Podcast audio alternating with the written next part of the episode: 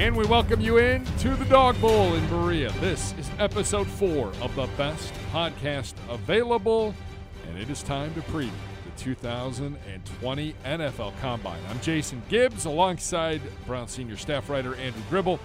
And Gribbs, it is finally here. The annual trek to Indianapolis. Good food, Kilroy's, and oh, by the way, the NFL Scouting Combine. Yeah, and in, it's for a lot of us combine veterans. I mean, th- this will be my like eighth in a row, cons- dating back to my time uh, covering the SEC, and uh, this is going to be a, a, wrench into the system because the NF the combine is gone big time, and it, it, it already g- had gone big time these last few years. When you, especially when you talk to coaches about what this thing used to be like and just how casual everything used to be.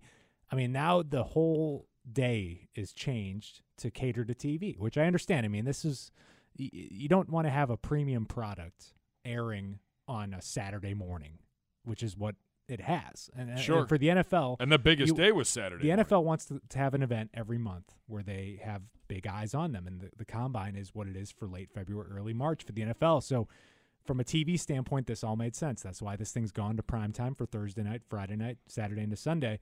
Uh, it's just a, it totally changes things from people like us, where now we're waking up really early to talk to these guys at 8 a.m. Uh, start time for all these players, which actually is better because I I like getting it all knocked out instead of waiting eight hours to talk to half the guys you want to talk to. But uh, and then everything happens at night. So I, I almost wonder how the staffs navigate this this kind of situation because they're used they're they're used to doing something completely different and managing their days because there there's so much more that these guys are doing beyond watching these guys on the field. Because yeah. honestly, they don't need to be there for that. It's all the other stuff that they need to be in Indianapolis for. Well, the interviews they've ex- expanded from 15 minutes to 18 minutes, but they've cut back on the number of guys, 60 to 45. Yeah.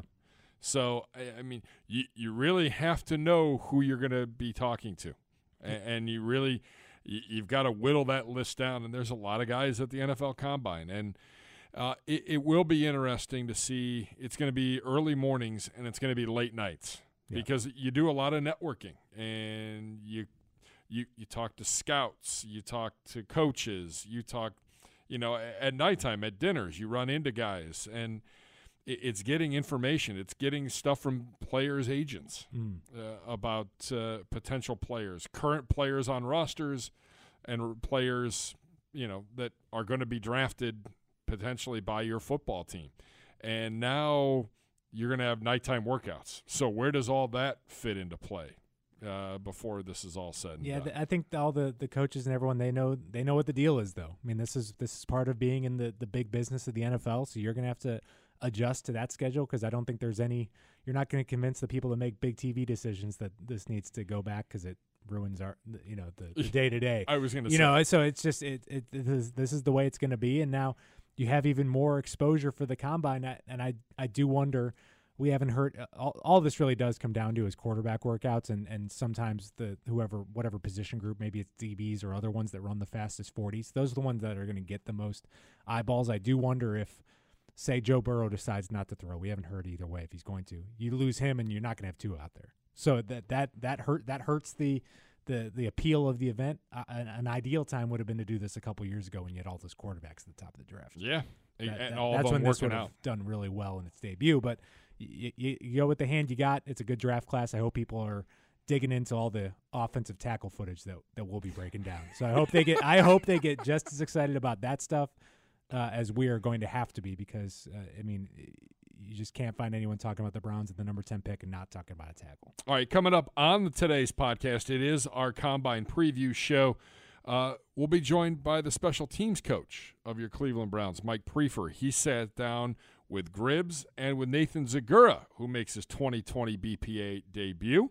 So we get to know a little bit about the process that he takes uh, when it comes to looking at various players and getting ready for the draft. And, and a little bit about how he worked, you know, worked out the Scottish Hammer and some of those uh, little tidbits from last year's draft in finding two rookie kickers that were highly successful for this football team. In addition, former Browns offensive lineman John Greco will join us to talk about his combine experience. We did this last year. You did a great thing with Joe Thomas Uh, and, and, it was a nice little insight into what players go through, the mindset you have to have, not just from the combine, but all the way through to the draft. And it's one of those things where what's his advice for the guys coming out in this year's draft? So, a lot to get to on this week's best podcast available. Uh, you said it. You've been covering this eight years now. You've been to eight of these. Is there a memory that stands out? Is there anything that stands out from uh, prior NFL combines? Yeah, from a media perspective, I don't think it gets any weirder or bigger than the the Manti Te'o press conference. I think that was Boy, that was that. that was a big deal, and that was so strange, and the the types of questions he was getting asked. I mean, they were all over the map. I mean, it was it was a it was where the combine used to be in the con, basically the concourse of Lucas Oil, and it was just a full room of people, and it was really his first time to face the music on the entire thing, and it was it was kind of tough to sit through. I mean, as someone who I I know, I didn't have to do anything with it. Uh, I actually was covering Alabama that year, and his last game happened against Alabama, and he wasn't very good in it. So maybe for his sake, he didn't have to answer any questions about that. It was all about the other stuff, but uh, yeah, that was definitely the most bizarre thing. I, I, I will put second most bizarre thing that's happened. Nothing that we saw firsthand, but uh, the the Reuben Foster stuff from a couple years ago at the combine. Then he just got booted. he was He's there left. one day, and Yeah. the next day he was gone. Yeah, the, there was some kind of uh, conflict or something that, that went down with that. So that was that was a strange combine happening. I mean, it, it's it, it, it is kind of it, all this stuff kind of runs together because it, it, it becomes a big deal for that moment, and then you kind of move on. I mean, the Manti Te'o thing was big when it happened, but then once that guy got in the NFL, uh, uh, people didn't really talk about him more uh, much anymore. He was just kind of an average linebacker, and so this is the the big moment. Uh, Maybe a, a third place was when uh, Mitch Trubisky Mitch Trubisky was going to potentially go by Mitchell had a name tag. That was a that was an odd time to to debut that. It was kind of an unfortunate circumstance for him because I don't think he was asking for that. They just kind of put that on his name card. So you always have little things here and there, uh, but the fact that you always have thousands of media members that are covering every step of the way. I mean, that's where it it, it, it is interesting. But I think the the other side of it is when you have the media session with just the college players. That's when you get like the diehards in there that are asking these guys like stuff that's way over my head, like fits in offensive schemes, what you did here, here, and here. I mean, that's where it that's where the nitty gritty is. But the big NFL news that's going to come all Tuesday when every coach and GM is talking. Though. Yeah. Speaking of gauntlets, uh, we're looking at 64 guys essentially, unless you have a team that has just a, a coach. And Maybe like coaches, the coaches can choose not to do it. Yeah. I, I think Bill Belichick and Peyton, Sean Payton have chosen not to do this media session before. So you don't. It's not mandatory. Correct. Strongly encouraged. Frowned upon if you don't, but no ramifications. I know our two guys will be talking. Yes. So Andrew Berry and Kevin Stefanski will talk. Um, I do want to get your thoughts on what happened. Meet the Coordinator Day was this week here in Berea. Uh, we were able to finally get a chance to talk to Alex Van Pelt and Joe Woods, also to Mike Priefer. Uh, your takeaways from Van Pelt and from Woods. Well, I mean, there was very little surprises on my end because I've already t- I talked to a lot of these guys at length, and especially with Priefer, he said a lot of the same things he did did with me. I I, I appreciate. Let's start with Priefer because we talked to him later, and he elaborates on this in the interview. Is just he is he is frank. I think in assessing, he knows that this team very much improved on special teams last year. There's no denying that. I think he's proud of that. I also think it's interesting and how just uh, flat out he lays it out. This team wasn't good enough returning kicks and punts, and to me as much as this was kind of a combined effort with the coverage units and the returners, this to me wonders if we're talking about a special teams point of focus going into the combine. I start looking at guys who can be potential returners for this team because I don't know if you have your, I don't know if your kickoff returner or punt returner uh, is on this team yet for the season. So that's that's an area where if you're looking for potential, if if you're going to draft someone that is that their best thing they do, you're probably looking at day three. Uh, so that's where I think he's trying to identify who can best maximize uh, his improved special teams and make more of these kickoff and punt returns. Because you know, even though the, the, the units didn't turn the ball over, which is a, a, a victory compared to previous years of the Browns, you only really had one memorable good return the entire season, and that was Dontrell Hilliard's against the Seahawks to open open the game. So you, you got to do more with that. He's not using the new kickoff rules as an excuse. So I, I would look at for a special teams perspective, identifying a return man, and I think he's he's gone over and over again on that topic. Alex Van Pelt, to me, the transparency in which he discussed the potential uh, areas of improvement with Baker Mayfield, I thought was very interesting, going Sure. into details about the footwork, and I think the transparency with uh, the identity of this Browns offense. I think he's pretty. It's pretty clear laying it out what this team's going to be all about, uh, and I think that's good news for Nick Chubb, good news for Kareem Hunt, uh, and I think good news for your wide receivers because if you look at both what Stefanski did uh, in in Minnesota and what uh, you know what this team was good at last year, you don't necessarily look at big time production out of more than two receivers. You look at Diggs Thielen. That that's what essentially might, you might be looking at for Jarvis Landry and Odell Beckham. And then the Baker Mayfield stuff was really interesting, just working on footwork out of the shotgun, identifying areas in which he can improve, and knowing that the skill set is in there where they can get more out of him. And you look back at last year as kind of an aberration. Well, and he also said, "I'm not worried about the play calling. We'll figure that out as we go." I think it's they're still feeling things out, and I, I think on that coaching staff they're getting to know each other. Yeah. So and, and figuring out who's going to be the best fit to do that, but. I, I don't see a lot of egos in that room, and I think whoever is calling plays are going to be.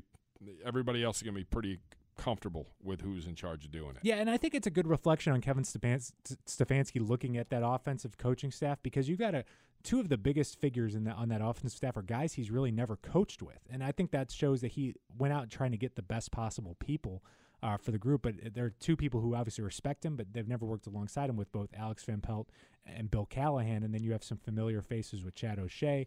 Uh, and, and and and other and Drew Petzing, who he worked with in, in Minnesota, so it, it's a it's a good mixed group where you're not just bringing in all the guys you know. You're bringing in trying to bring in the best possible minds. And I think Van Pelt jumping at this opportunity uh, with the ability to be a coordinator, but not being guaranteed that he was going to call plays, I think is, and he's doing it with a head coach that he's never worked with. I think that's a good sign for how this job uh, appealed to, to coaches outside the organization. And Joe Woods, Yeah, very good. It just it, uh, obviously an affable guy. You guys had him on CBD uh, earlier on Wednesday, and I, I thought he's he's he's someone that I think he comes from winning. I think you need that that winning pedigree. That he was just with the 49ers. He knows how how it's done. He won in Den- won a Super Bowl in Denver. Uh, he I, I like that he's adjusting basically his scheme to fit the personnel because I don't think anyone was going to want to go through a three four switch and us talking ourselves into Myles Garrett, the outside linebacker, for an No. entire offseason. no, So I think that's good. Even though it, it- sounds like he can do both, he might be even more well versed in the three four based on what he did uh, in Denver. But uh, I think it was it was clear to me in a couple of his answers he's he was being really cautious in talking about guys because it, it, he he realizes he's only been on the job for a couple weeks. Some of these offensive guys have been here much longer. He was busy coaching in a Super Bowl. His staff is, is finally finalized. I think the last addition being Brandon Lynch, uh, the assistant defensive backs coach. Uh, but the the one thing I'll go back to with what he said in his interview with me was the one lesson he might have learned in Denver when he was a coordinator there that he's going to apply here was he thought he took too much of a big picture look as a coordinator and left his comfort zone a little bit too much, left the DBs, the, uh, the defensive backs an area where he's strong at. He left that maybe a go more than he was comfortable with. Now I think he's going to be more involved. So you have him, Jeff Howard, and Brandon Lynch really involved with your defensive backfield that barring what you do in free agency and the draft is going to have a much different look with what you're doing at safety. Yeah, and I think you mentioned it. His job right now is to look at guys that there's a question about. Yeah. You know, Those are the Uh, first priorities. yeah. I mean, someone asked him about Mac Wilson, and he said, "I've looked, I've watched a little bit of Mac, but I know Mac's going to be here. Yeah. So I, I'm not. I, I, I got to figure out what else we have here, and guys that may or may not be here, figure out if they want him or don't want him. Yeah, and I think that defensively, you're th- you got th- a big decision at each area of the field, and I think you've already made one with T.J. Carrie. He's no longer here, but defensive line, it's a decision involving uh, Olivier Vernon going into a, a, a big year for him. Linebackers, Joe Schobert, D- DBs, Damarious Randall. I mean, those are three big players on this defense, on whether or not you have the option to bring back or not, and you know that those are decisions that'll be made in the coming months that I- I'm sure Joe Woods is going to be consulted on, but ultimately those are decisions that are, are made above him, and he has to work with what he's got and adjust uh, adjust accordingly. All right. So coming up, we will talk to uh, former Browns offensive lineman John Greco about his combine experiences, his advice to the guys going through that process and those experiences this year. That comes up uh, in just a few minutes. But first and foremost, Mike Priefer.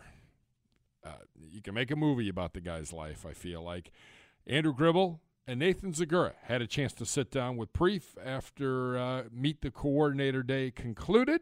We're going to throw to that interview, and then we'll rejoin you on the other side with John Greco. Enjoy it on the best podcast available.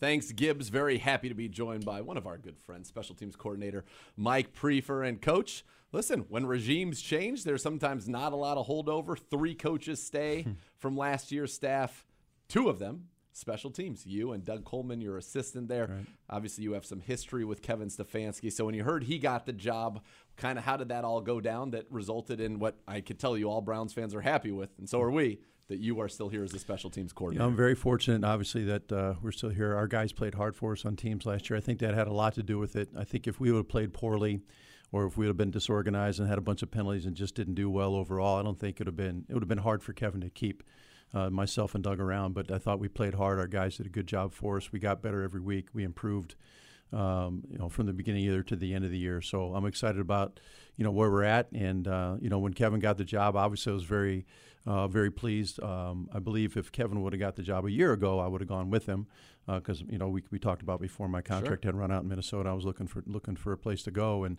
and uh, you know, it just so happens that you know Freddie hired me, and and uh, you know, I can't really pinpoint all the things that went wrong or what went wrong uh, specifically, but you know, at the end of the day, it, it, was sad to see some good people go. The good people that sure. left our staff, you know, good friends of mine, and you know, Freddie was good to me, John was good to me, and but like you said, there's a new regime. Um, you know, I'm excited about the future of our team. I think we got a lot of talent on our team. We got a lot of talented coaches that we've hired, and and I think Kevin did a good job of assembling our staff, and I'm really excited to be a part of it. What's something that you learned about Kevin when you guys were together in Minnesota that you think will serve him well as he's kind of really risen the ranks now to a head coach in the NFL? Yeah, it's funny. When I got there, I think he was quality control, and then he became, you know, an assistant. Uh, I think with tight ends, and then running backs, and I might have the the order messed up, and then quarterbacks, and then offensive coordinator, and you know, every step of the way, you just saw him take on a new challenge, and, and I thought he did a great job. He's very poised, he's very confident, he's very humble uh, works extremely hard, um, good head on his shoulders, very intelligent.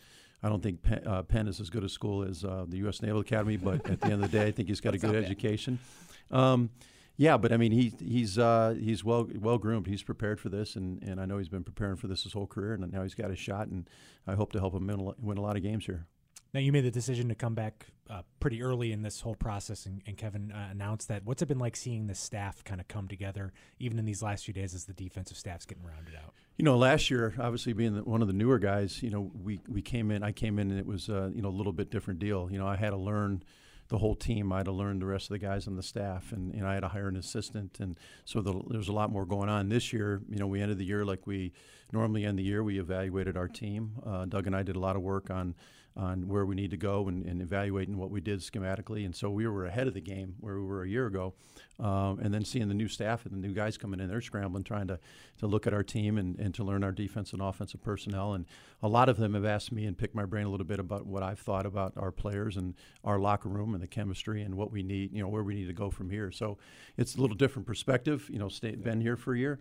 Um, but, you know, I like our staff. I think we got a bunch of good guys that are good people, that are good football coaches, and we're ready to roll and you've you know the staff you look through it the connections that are everywhere and i know mm-hmm. you have some connections with this staff if you could share for the the listeners because it is there's a people have touched a lot of people have touched each other at different times different right. organizations in their careers to make it to this point to be the 2020 clean brown staff sure well like like we said like you said nathan um, I've known Kevin since 2011. We, we were together eight years at Minnesota, and and uh, Joe Woods was there at the time, so I was with Joe for three years, and Jeff Howard I think for five years, and and um, you know, obviously Doug was with me last year, so and Stump, and um, you know, I think there's a, a, a, lot of connections from the San Francisco staff with Joe and, and bringing in uh, Chris and and then of course he knew Jason that he's worked with Jason before Jason Tarver. So there's a lot of different connections. I'm sure I'm missing a few in there, but there's so many. I'm trying yeah. to focus on on getting ready for the combine, and uh, so I'm watching a lot of tape and and, and uh, being prepared for that. What what goes into it? Uh, what, what's different about going into a second season with the same team, same kind of personnel than it was maybe last year when you come in and just trying to install a, a kind of a brand new message for those? Well, guys? the exciting thing for me, um, Andrew, is that you know, we have a new kicker and a new punter. I mean, obviously they, they got a year under their belt, and that's different than a year ago. Um, I thought they came in and you know had to beat out two very good players, and they did.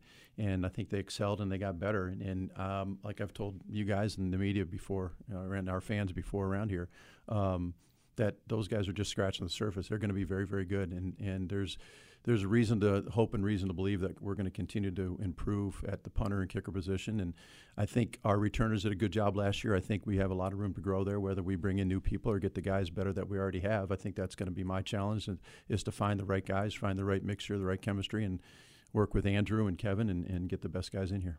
So when you get ready for a combine, you said you've been watching a lot of tape. Right. What what does that entail? And you mentioned you've got your kicker and your punter, so that's a little bit different. That that's maybe something. Of course, you're going to be aware Sure. of who's out there, but not something that has to be a focus.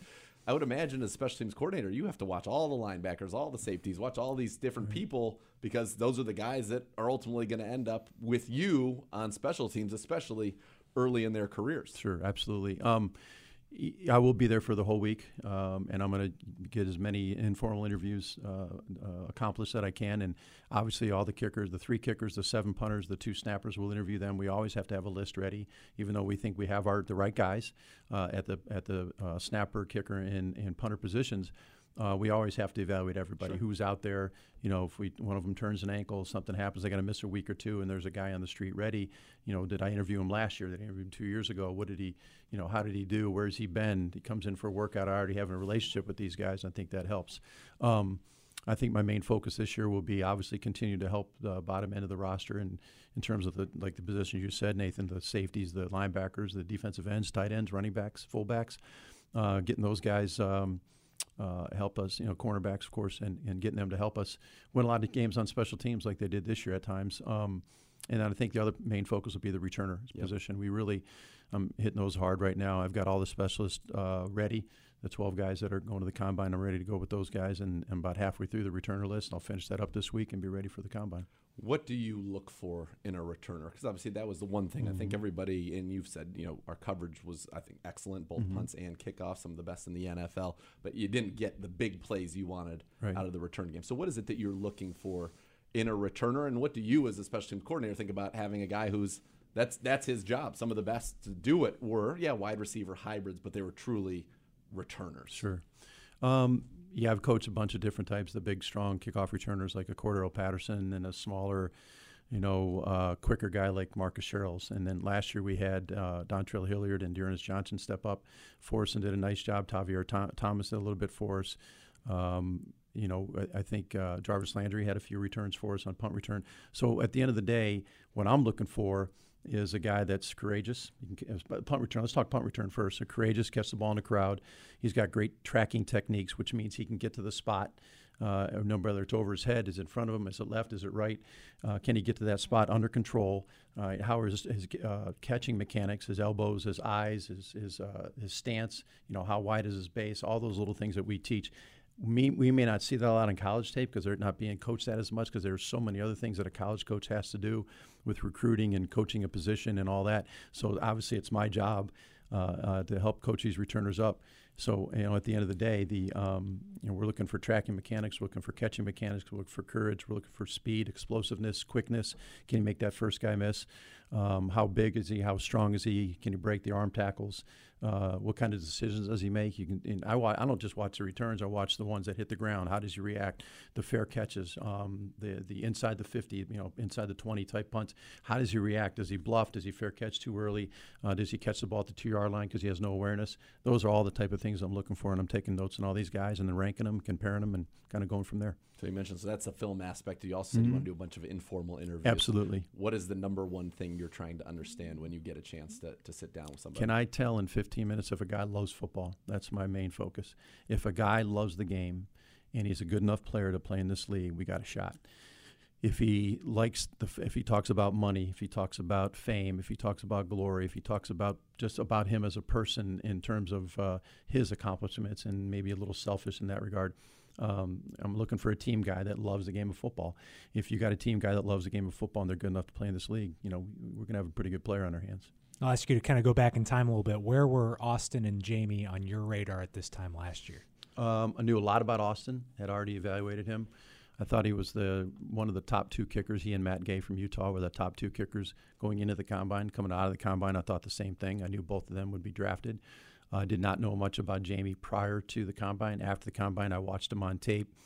Uh, personnel guys said you need to go down and work him out after we saw him at the Zahner workout. He did a great job at the Zahner workout, which is coming up, I think, in the second uh, second week in March, maybe. Mm-hmm. So really was kind of maybe about six weeks prior to the uh, draft when we finally started really looking at Jamie. And then I went down and worked him out down in Pine Bluff and had a great workout, great interview. And you know, he came up here on a top 30 visit and he said, Hey, we're going to take a chance with this kid as a free agent, and the sky's the limit. Is that one of the stories that, because I know that the, coaching circles are very mm-hmm. tight, that the other special teams coordinators are like, man, I can't believe you guys mm-hmm. found this guy and look at what, what you've done. Was that one that other coordinators get excited about? Because I'm sure that's that's the story. That's what you're looking for. Sure. Well, a couple guys have said that to me, but you know they didn't really know much about him, and you know I didn't either. And, and it was our personal guys last year that said, hey, we think we got one here. Why don't you go down and check him out? And and I did, and it was uh, uh, obviously a trip that was well worth it, and I enjoyed myself down there. They got a great coaching staff, a good bunch of guys, and and obviously Jamie uh, did a good job for us. And I like his mentality, I like his attitude. Um, I texted him the other day. He was in Scotland visiting his grandmother, and he hadn't seen her in a couple years. So uh, I just these young guys keep me young. They'll drive me crazy. They'll keep me young. That's for sure. what are some things you can see in players while you're watching them on film, even if they don't do a lot of special teams in college because they're maybe some of the star players on their right. teams? That what are some qualities you look for to maybe for those kind of those core team guys out there? Uh, toughness. Yeah. You know, looking for physical toughness. You don't know mentally tough if they can uh, rebound from a tough game or a tough series. Um, I'm looking for if they're disciplined, if they're like a linebacker, is he going to be in his gap? I don't know exactly what they're taught all the time, but I can tell a little bit. I know enough about defense that I can tell if he's in his gap or not. Does he take chances? Does he turn his head uh, when he's tackling? How does he tackle? Um, you know, how does he change direction? How does he flip his hips? Like I'm talking about defensive player.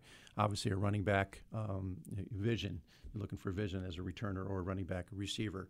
How does he run after a catch? Does he have good hands? Is he courageous? Will he go over the middle? Will he he make those tough plays? So there's a lot of different factors at a lot of different positions that I look for that can translate over to special teams.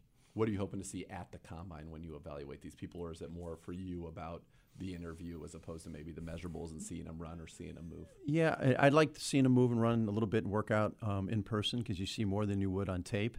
Um, I also like to see him uh, to respond to adversity. Like if a guy has a bad rep and a, say a linebacker's a bad rep through the bags or whatever, and I'm kind of watching him and how does he react? What's his body language like? You know, can I get to know him a little bit that way?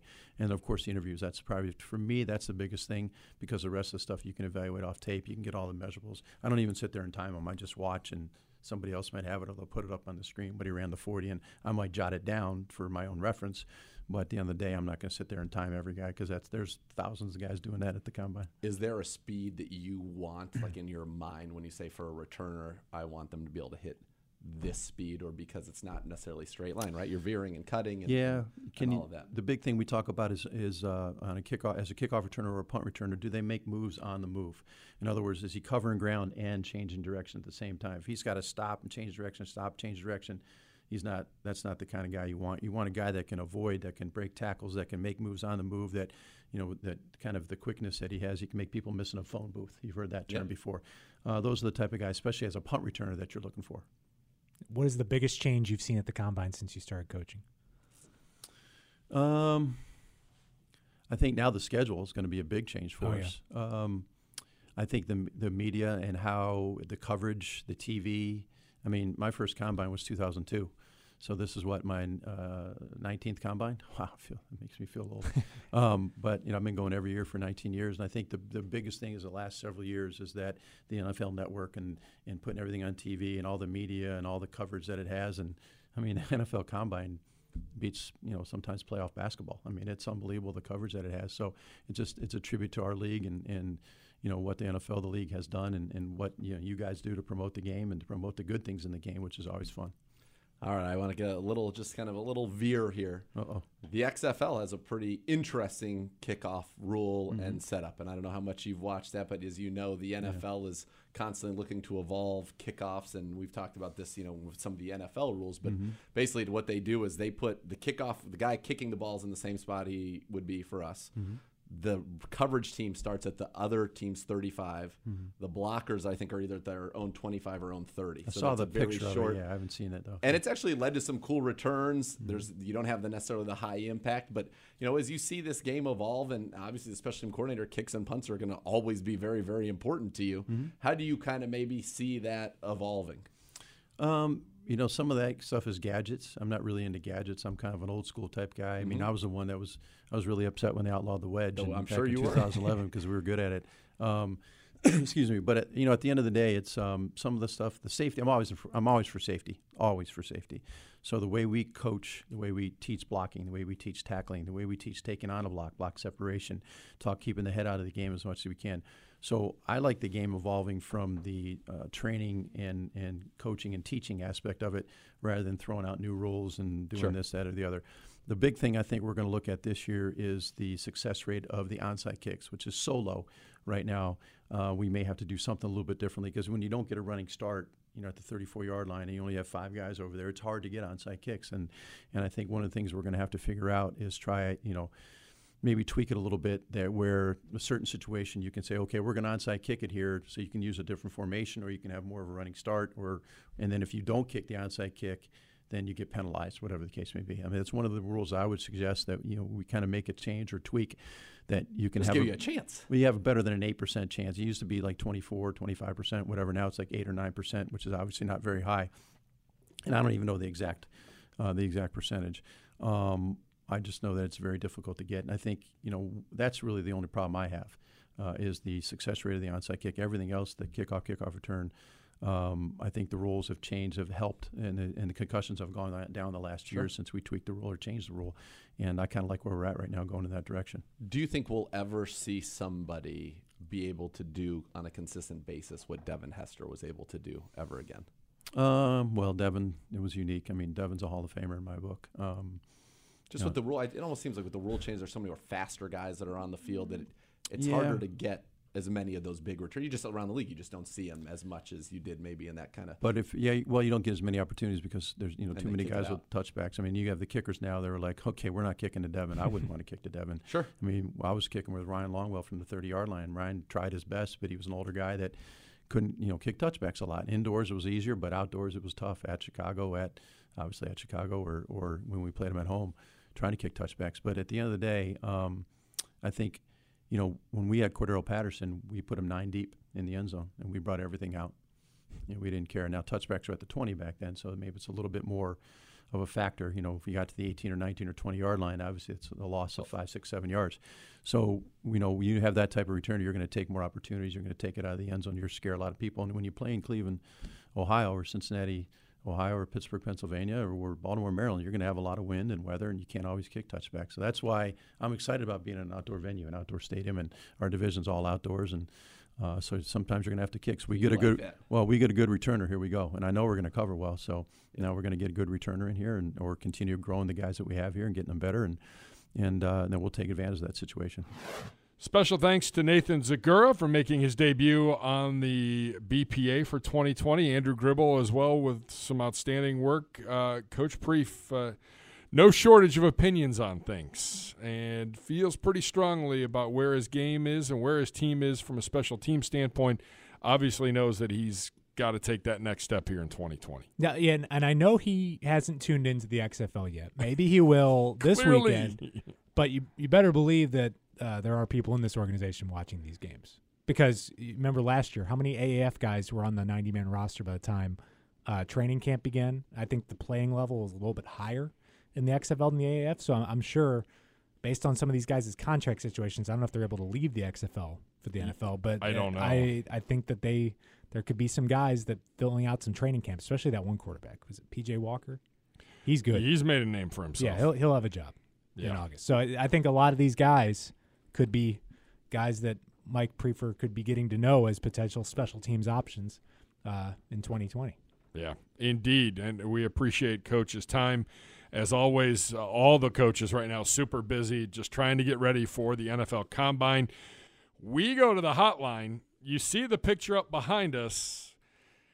The one and only John Greco, former Browns offensive lineman and uh, a gentleman who we wanted to bring on here on our NFL Combine preview show to talk about his combine experiences, to talk about what he went through, to talk about the whole draft process and all that encompasses that for a, for a player.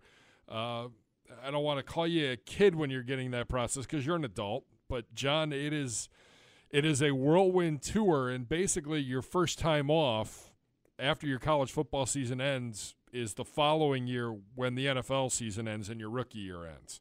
So, talk a little bit.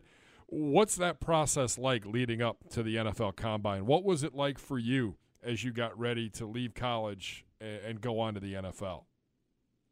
You know, for me, it was like you said, kind of a whirlwind where you know you really don't have any time off. You're going through all these uncharted waters, and you know, really, the only people that are giving you any kind of guidance are whether it's former teammates or, or friends that are in the NFL that can kind of give you some advice, or if you have a mentor, which which I didn't necessarily have, and then you really have your agents, and then you know your parents.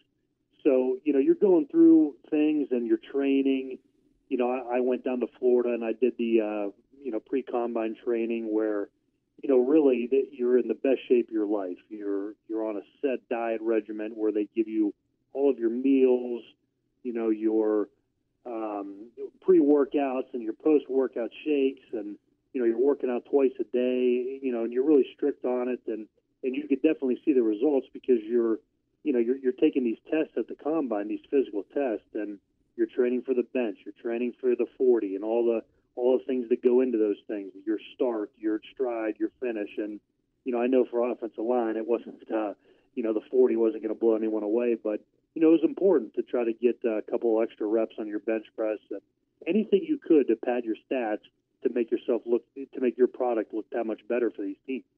Yeah, John, I was going to ask how many times after the combine did you do some of those things? Like when how many times did you run a 40 after the combine and how many times did you try to bench that? I mean, how how especially for an offensive lineman, how how ridiculous is maybe some of the stuff that you have to do that you end up never having to do for the rest of your career?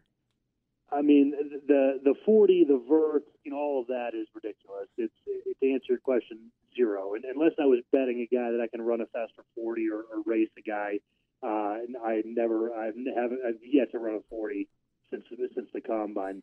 And you know, as far as the benching, I, you know, I, I think it is a good test because it is, it, it does test, um, you know, endurance as, as well as power.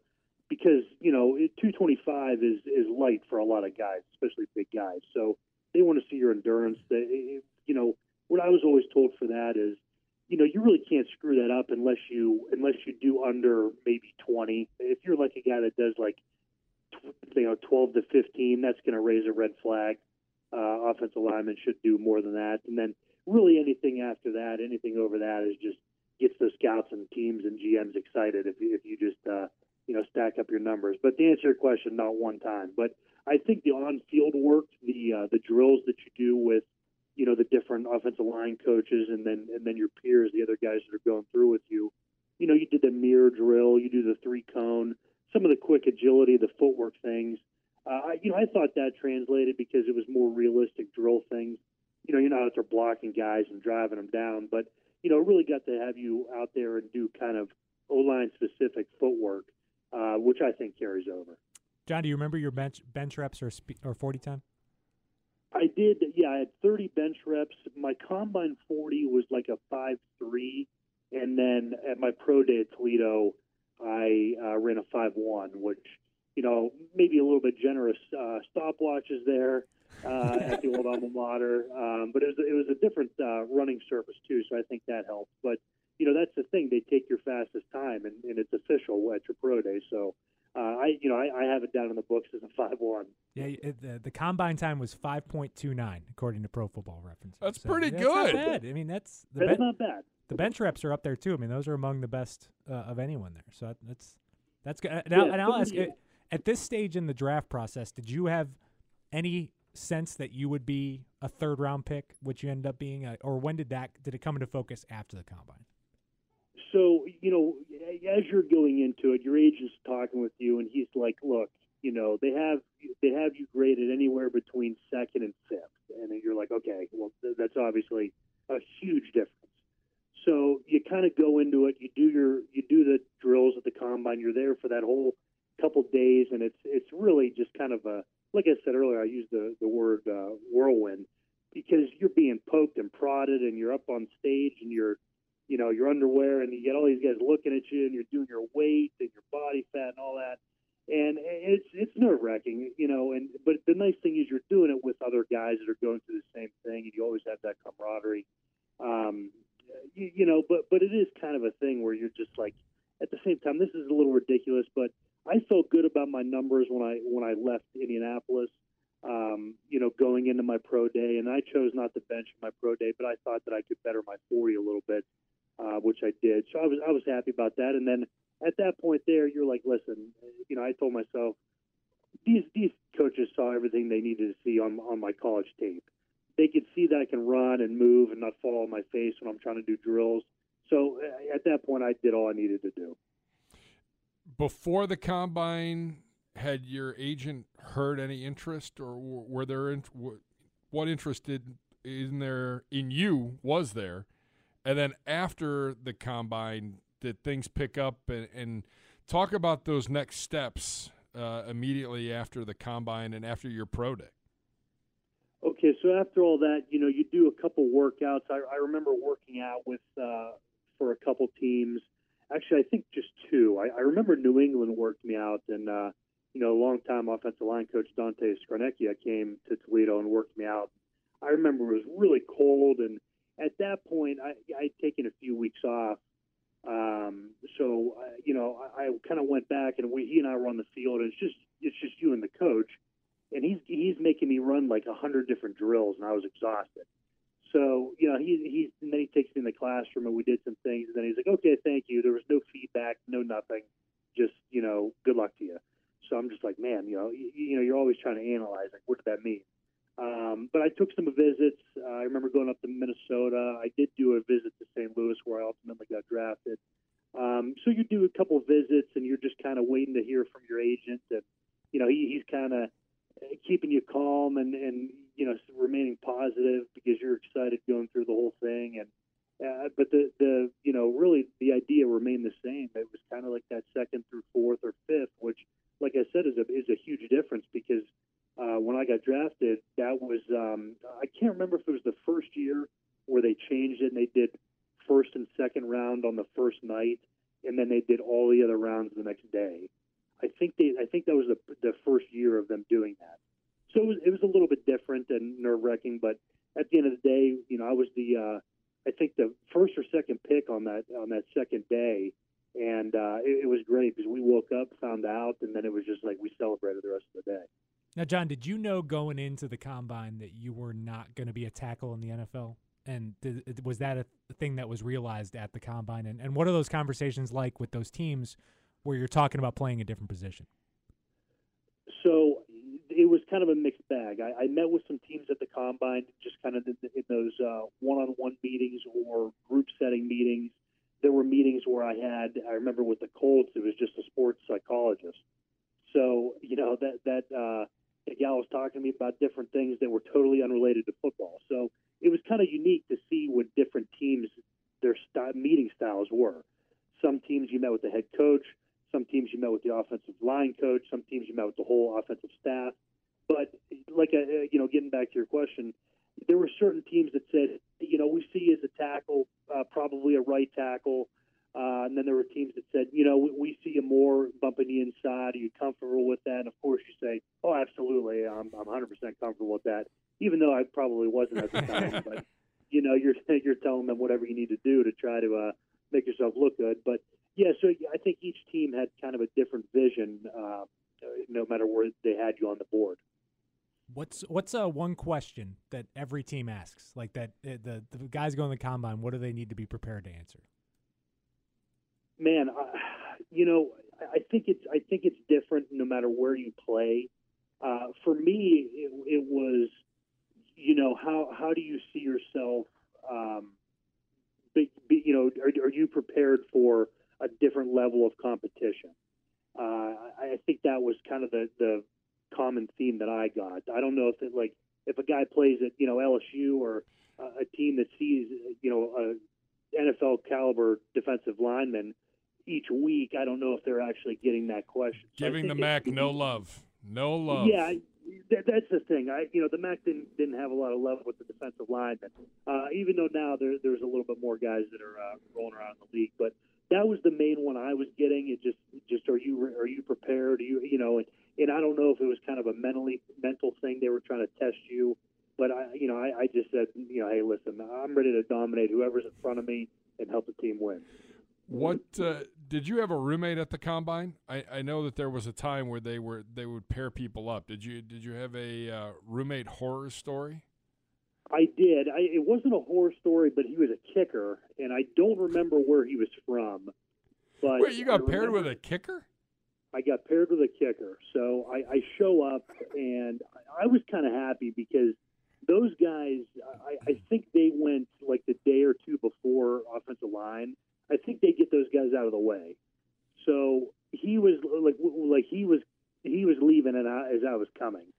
So you know, I knew kicker. He was quiet. Uh, he didn't, I didn't have to worry about him bothering me and messing up my sleep. But guys, to be honest, that that whole experience was, uh, you know, looking back, I kind of laugh because you know you don't really know what to expect outside of just kind of rumors and what people tell you.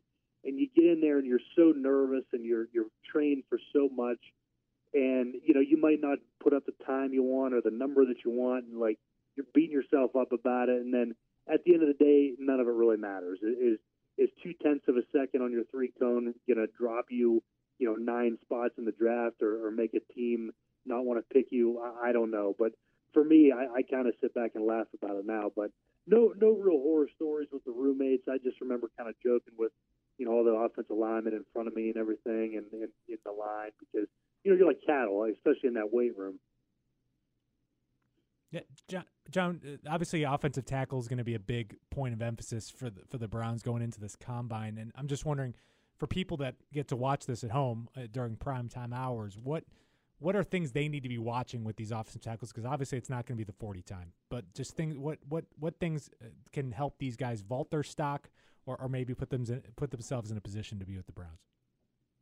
You know, for for tackles in the offensive uh, line room, especially in this combine you know, like I said earlier, their tape speaks for itself, but somebody that can separate themselves, I think the way they meet, if they can grasp things behind the scenes, because when you meet with these teams, these offensive line coaches, they might have you on a on a dry erase board, and they might draw up, you know, a basic protection that they do, and they they could tell you, okay, here, listen, if we're doing if we're doing this, and the running back has the Mike linebacker, if you get the Sam linebacker, and he draws up a little bit little blitz, they want to see how quickly you can conceptualize that concept and if you can adjust things on a chalkboard. And I remember them doing that to me, and I was able to handle it. So a lot of guys want to see if you can grasp grasp uh, grasp it mentally, because if you're talking these uh, you know high rated draft picks, these guys that are you know pro- you know projected in the first second round, they, they're gifted athletically. So nothing that they're going to be able to do, they're not going to be able to do anything on the field that's going to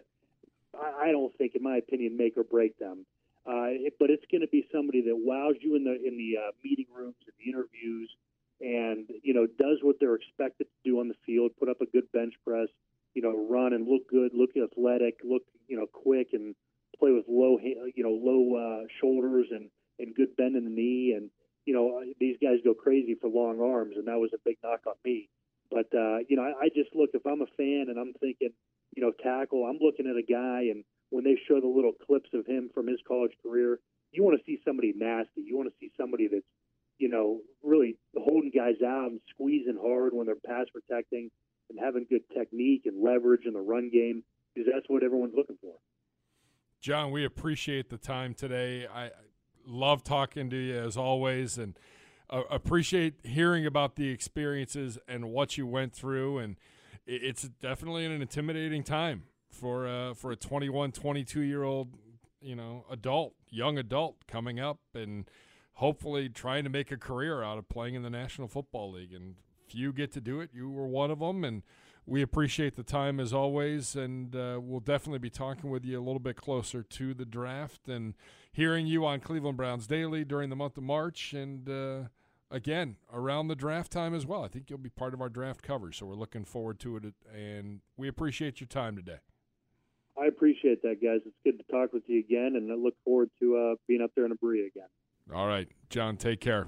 Special thanks to John Greco for his time. Always some uh, some good stories. I, I know Je'Rod Cherry at ESPN Cleveland had a great story about the combine. He had a terrible combine. It cost him a first round grade, and he dropped to the second round simply because he had he had a roommate that snored nonstop for three straight days, and he could not sleep at all. He ended up sleeping like in the hallway, and so I, it's always interesting to see how that goes because from the moment you touch down in Indianapolis, you are on the clock, and it is a whirlwind, and the next thing you know, you're on a plane back home. Yeah, it's interesting. Uh, two of the best, two of the best players in this team had the most opposite combine experiences. One being Myles Garrett went there and just like was it blew everyone out of Yeah. the water with his just crazy athleticism.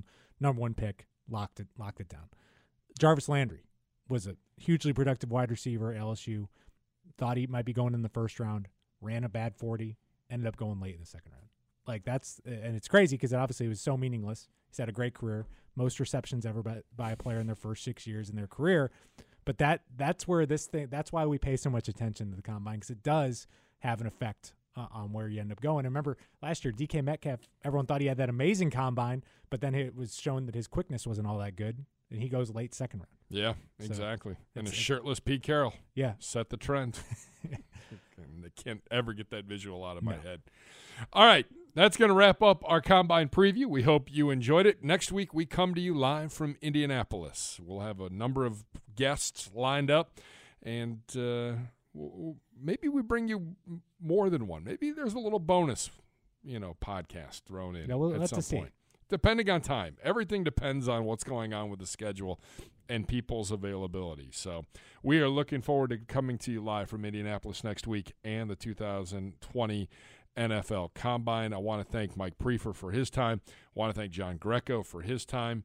For Andrew Gribble, I'm Jason Gibbs. Make sure you log on to clevelandbrowns.com or wherever you get your podcast. Catch up on all of our draft podcasts, otherwise known as the best podcast available. We've had Kevin Stefanski on.